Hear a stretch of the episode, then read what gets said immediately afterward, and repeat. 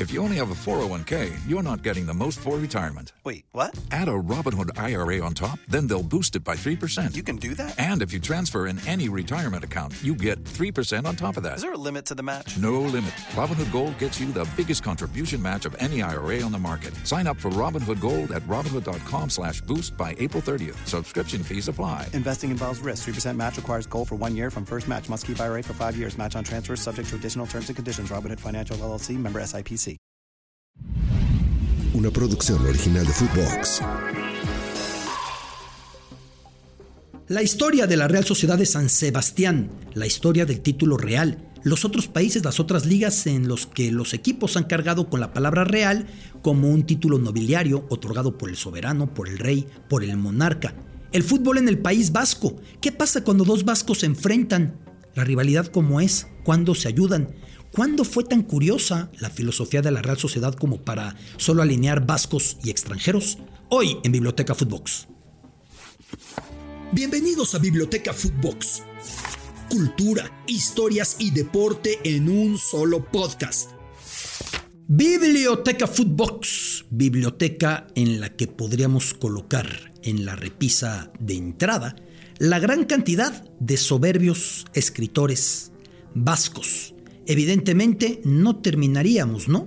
Porque hay una cantidad de inventiva, hay una cantidad de ficción, hay una cantidad de prosa, de poesía espectacular desde esta zona.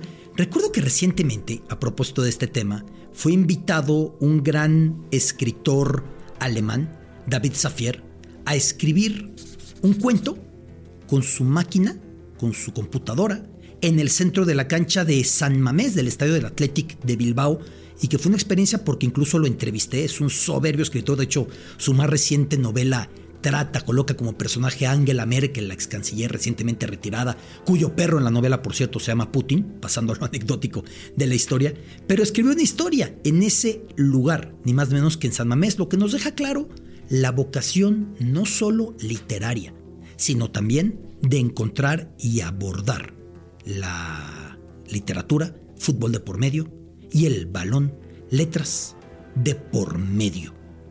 El equipo de la Real Sociedad de San Sebastián, que aparece en Champions League esta semana. Los Txuri-urdin, de acuerdo a como se dice en euskera, el idioma de los vascos, los colores de su uniforme. Txuri-urdin para muchos suena a hechizo, a brujería, una especie de abracadabra. Txuri-urdin. Es la manera euskera, es la manera vasca de referirse a los colores que porta el equipo de San Sebastián de Donostia, es decir, blanquiazul, significa Txuri-urdin. Real Sociedad, evidentemente, si aquello suena a hechizo, Real Sociedad puede sonar a aristocracia, a club de yates, a lugar de acaudalados y glamurosos nobles con su habano y su coñac y su porto de tantísimas décadas de añejamiento en la mano, la Real Sociedad. Sin embargo, esto es consecuencia de que el equipo era llamado Sociedad de Fútbol de San Sebastián, es decir, Unión de Fútbol o Confederación de Fútbol o Grupo que Juega a Fútbol, y de Sociedad de Fútbol cambia cuando en mil novecientos diez un personaje muy relevante que vacacionaba en San Sebastián, que es hermosa, con sus playas, con su zona que es paradisíaca, asomada al mar, en aquel momento el rey Alfonso trece otorga, reitero, mil novecientos diez, el título nobiliario al equipo de Real y pasa a ser Real Sociedad de San Sebastián, ya no Sociedad de Fútbol a secas. Por cierto, fue un monarca sumamente futbolero cuando estaba el rey Alfonso trece por cumplir la mayoría de edad, fijada en ese momento en dieciséis años, y por ende poder ser coronado. Recordemos que su padre, Alfonso doce, había muerto una década antes y por ese motivo no podía tomar el trono. Así que cuando llega a los dieciséis años, se organiza como parte de los actos de celebración de su mayoría de edad y que podía ya ejercer como rey. Se organiza el primer torneo de lo que iba a ser la Copa del Rey. De hecho, en aquella primera instancia se llamó la Copa de la coronación de Alfonso trece, un certamen en lo que era el hipódromo de la Castellana, donde ahora se encuentran los nuevos ministerios, hacia el norte de Madrid, no tanto como para llegar al Bernabéu, aunque muy cerca, pocas estaciones de metro para llegar hasta esa instancia. Y ahí se realiza esta Copa de la Coronación y ahí se termina por jugar, reitero, el primer Madrid-Barça de la historia. Digo Madrid y no digo Real, porque en ese momento todavía el cuadro merengue no recibía el título nobiliario de la realeza, de Real. Alfonso trece iría por su reino, iría por su reinado, obsequiando el título de Real a varios clubes, lo que incluía además del nombre Real como prefijo, el añadir una corona al escudo de la institución. Había empezado en mil novecientos nueve con el Deportivo La Coruña, porque el Deportivo lo invitó a convertirse en presidente honorario. Entonces apareció evidentemente la Real Sociedad y de inmediato también el Celta de Vigo, el Español de Barcelona. Diez años después, no menos, diez años después, ya en mil novecientos veinte, el Madrid Fútbol Club se transformaba en Real Madrid. Así que el Real más célebre, porque hoy decir Real representa Real Madrid, evidentemente a nivel mundial, no fue ni por mucho el primero. Hoy existen al menos diecisiete clubes reales en España. De momento, cinco en primera división: Real Sociedad, Real Madrid, por supuesto el Real Club Deportivo Mallorca, por ahí el Real Club Celta de Vigo, por ahí el Real Betis Balompié.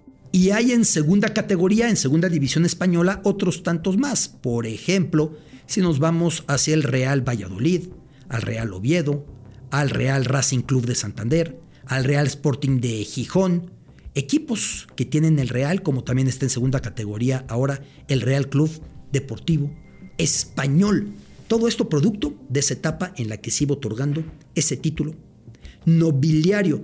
Un ritual que en Bélgica, por ejemplo, la monarquía ha llevado a otra dimensión. Porque cuando un equipo cumple cierta cantidad de años de su fundación, en algún momento eran diez años, luego veinte, luego veinticinco, treinta, reciben el nombramiento de Real dependiendo de qué parte del país sea. Quizá usted ya, si ha seguido este podcast, Biblioteca Futvox, estará al tanto de cómo es en Bélgica, que la mitad del país, los valones, son francoparlantes, que la otra mitad del país, los flamencos, hablan un idioma muy cercano al de sus vecinos neerlandeses, al de los Países Bajos, al holandés, como solía llamarse. Así que en el caso de los belgas francoparlantes, los equipos reciben el título de Royal, o sea, Real. Y en el caso de los belgas flamencoparlantes, reciben el título de Koninklijke o Koninklijke. De esa manera, casi todos los equipos en Bélgica hoy por hoy coinciden con lo que tiene Real Sociedad o Real Madrid o Real Betis o Real Español, de, de incluir la denominación de parte del soberano, del monarca. En algún momento, incluso en la Liga Belga, se ha dado que solamente un equipo del torneo de los más jóvenes, su más reciente fundación, han eh, carecido del título de Royal o Royal o Koninklijke o Koninklijke en francés o en flamenco. Pero estábamos con la Real Sociedad de San Sebastián, con los Txuri-urdin. Otra confusión se da con el gentilicio donostiarra, ya que el nombre de la ciudad en euskera es Donostia, una abreviatura para llamar en vasco al mismo santo, a San Sebastián. Según los expertos, fue una manera de recortar el nombre completo, que era Dona Sabastiai. Don o dona, evidentemente, es la manera de decir santo, y el resto del vocablo es para denominar a Sebastián, que terminó haciéndose pequeño y quedar como Donostia. Así que si usted escucha Donostia, pues nos estamos refiriendo al mismo, a la misma ciudad. Si usted escucha donostiarra, pues es como se dice a la gente de San Sebastián, porque San Sebastián en vasco se conoce de esa forma. Y no solamente eso, sino que también puede ser llamado el equipo como guipuzcoano, al ser San Sebastián, al ser Donostia, capital de la provincia vasca de Guipúzcoa. Por décadas, la Real Sociedad fue similar al Athletic de Bilbao en el solamente alinear a futbolistas vascos o surgidos de su cantera. La diferencia es que en mil novecientos ochenta y nueve se dio un cambio.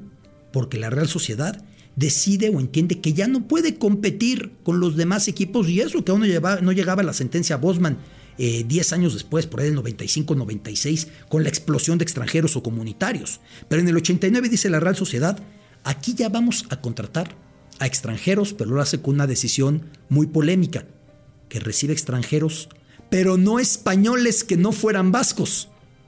Es decir, mantiene parte de la tradición con puros futbolistas vascos, afianzados con futbolistas extranjeros. Por ahí llegó el gran delantero irlandés, qué buen rematador de cabeza era John Aldridge. Todavía ya muy veterano, le tocó al Tri, a México, enfrentarlo en el Citrus Bowl de Orlando, en la Copa del Mundo de Estados Unidos noventa y cuatro, aquel partido de los dos goles de Luis García para la victoria del equipo, dirigido por Miguel Mejía Barón. Allí estaba todavía John Aldridge. Pues Aldridge, cinco años antes de ese episodio, fue el primer extranjero en llegar a la Real Sociedad.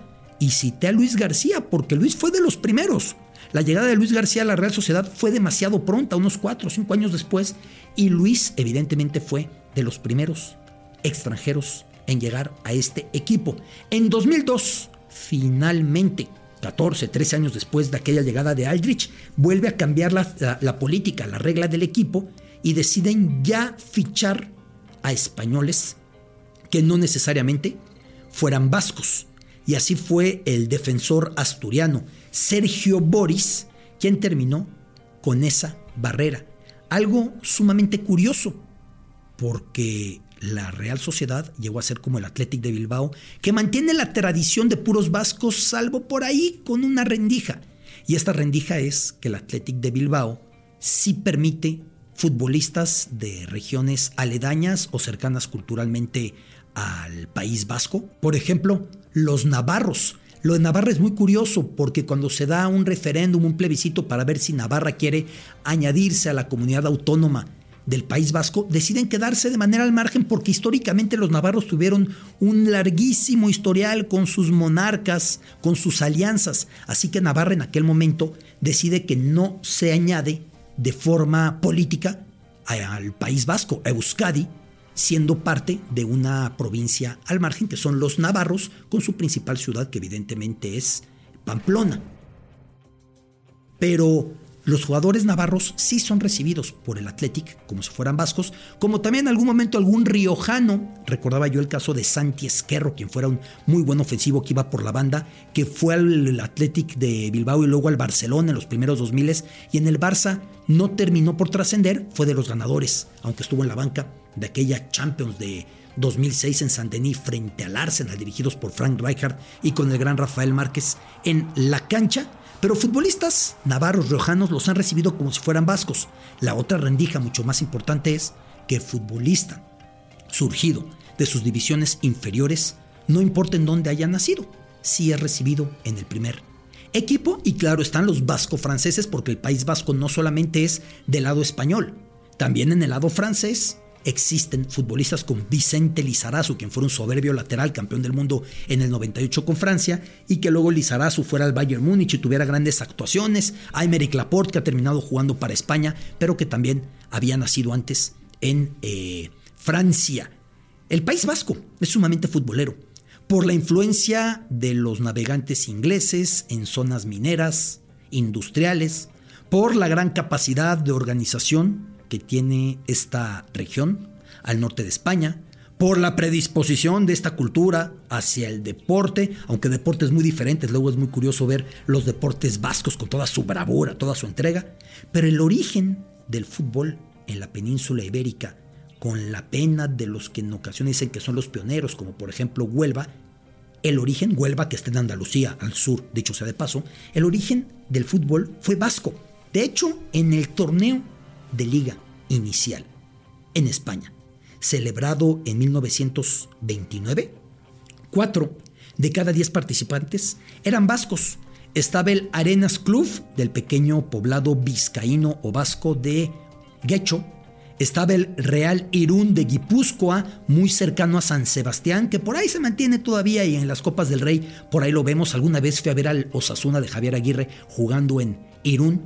Y claro, desde entonces vienen los dos gigantes que se han mantenido, el Athletic Club de Bilbao y la Real Sociedad de San Sebastián.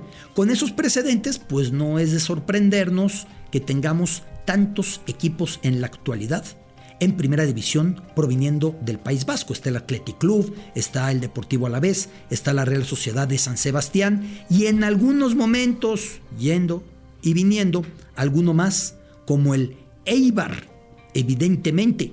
Sin embargo, eh, hay que destacar que es un fútbol que tiene demasiados clubes en demasiados pueblos. Por ejemplo, en los años veinte llegó a haber cinco vascos en el máximo circuito.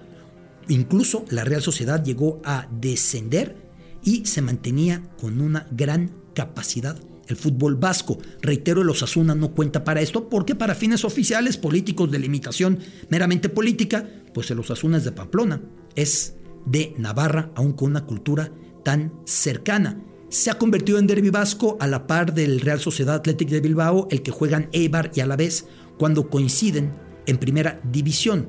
Eibar, que es un punto neurálgico de la manufactura metálica, Álava, Vitoria, que es un lugar de minas de asfalto, y Manes por su relevancia industrial para los ingleses que iban llegando a fines del siglo diecinueve, de un lado con las ganas de hacer dinero y del otro lado con la otra mano llevando un balón de fútbol.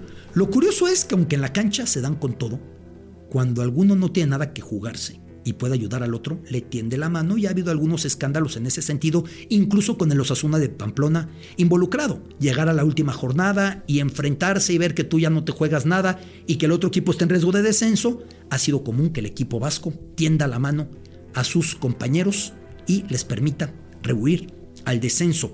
Decía yo que la Real Sociedad recibió este apelativo de Real en mil novecientos diez. Antes fue Sociedad de Fútbol, todavía en inglés fútbol, de San Sebastián. Luego ya fue Real Sociedad de Fútbol de San Sebastián. Posteriormente, cuando viene la República Española, la Segunda República es proclamada en mil novecientos treinta y uno, ya no podía llamarse Real. Entonces quedó como Sociedad de Fútbol de San Sebastián otra vez, pero algo ya no sonaba bien porque lo de Real había cuajado a profundidad. Regresa en mil novecientos treinta y uno a llamarse de inmediato, tras unos meses, el Donostia Fútbol Club, pensando en que Donostia es la manera vasca de decir a la ciudad, y finalmente, al caer después de la Guerra Civil la Segunda República, ya con la dictadura de Francisco Franco, vuelve a ser Real Sociedad de Fútbol. Hoy por hoy, decir el Real, pues la gente piensa en el Real Madrid. Decir la Real, nadie duda, es el equipo de San Sebastián. Un cuadro con dos títulos de liga curiosamente consecutivos. En la temporada ochenta ochenta y uno, la Real Sociedad logró coronarse, logrando una puntuación idéntica a la del Real Madrid, pero con la posibilidad en el desempate de ser el campeón, el cuadro donostiarra. Un año después logró defender aquel título la Real Sociedad, ahora imponiéndose en la clasificación general al cuadro del Fútbol Club Barcelona, dos puntos por delante, una Real Sociedad que tenía futbolistas que luego han sido históricos como eh, Pedro Uralde, históricos como por ahí en algún momento José María Vaquero, como Aitor Beristain, Chiqui Beristain, y grandes jugadores en ese instante de la Real Sociedad, que ha sido de las grandes canteras del fútbol español, la cantera de los Txuri-urdin.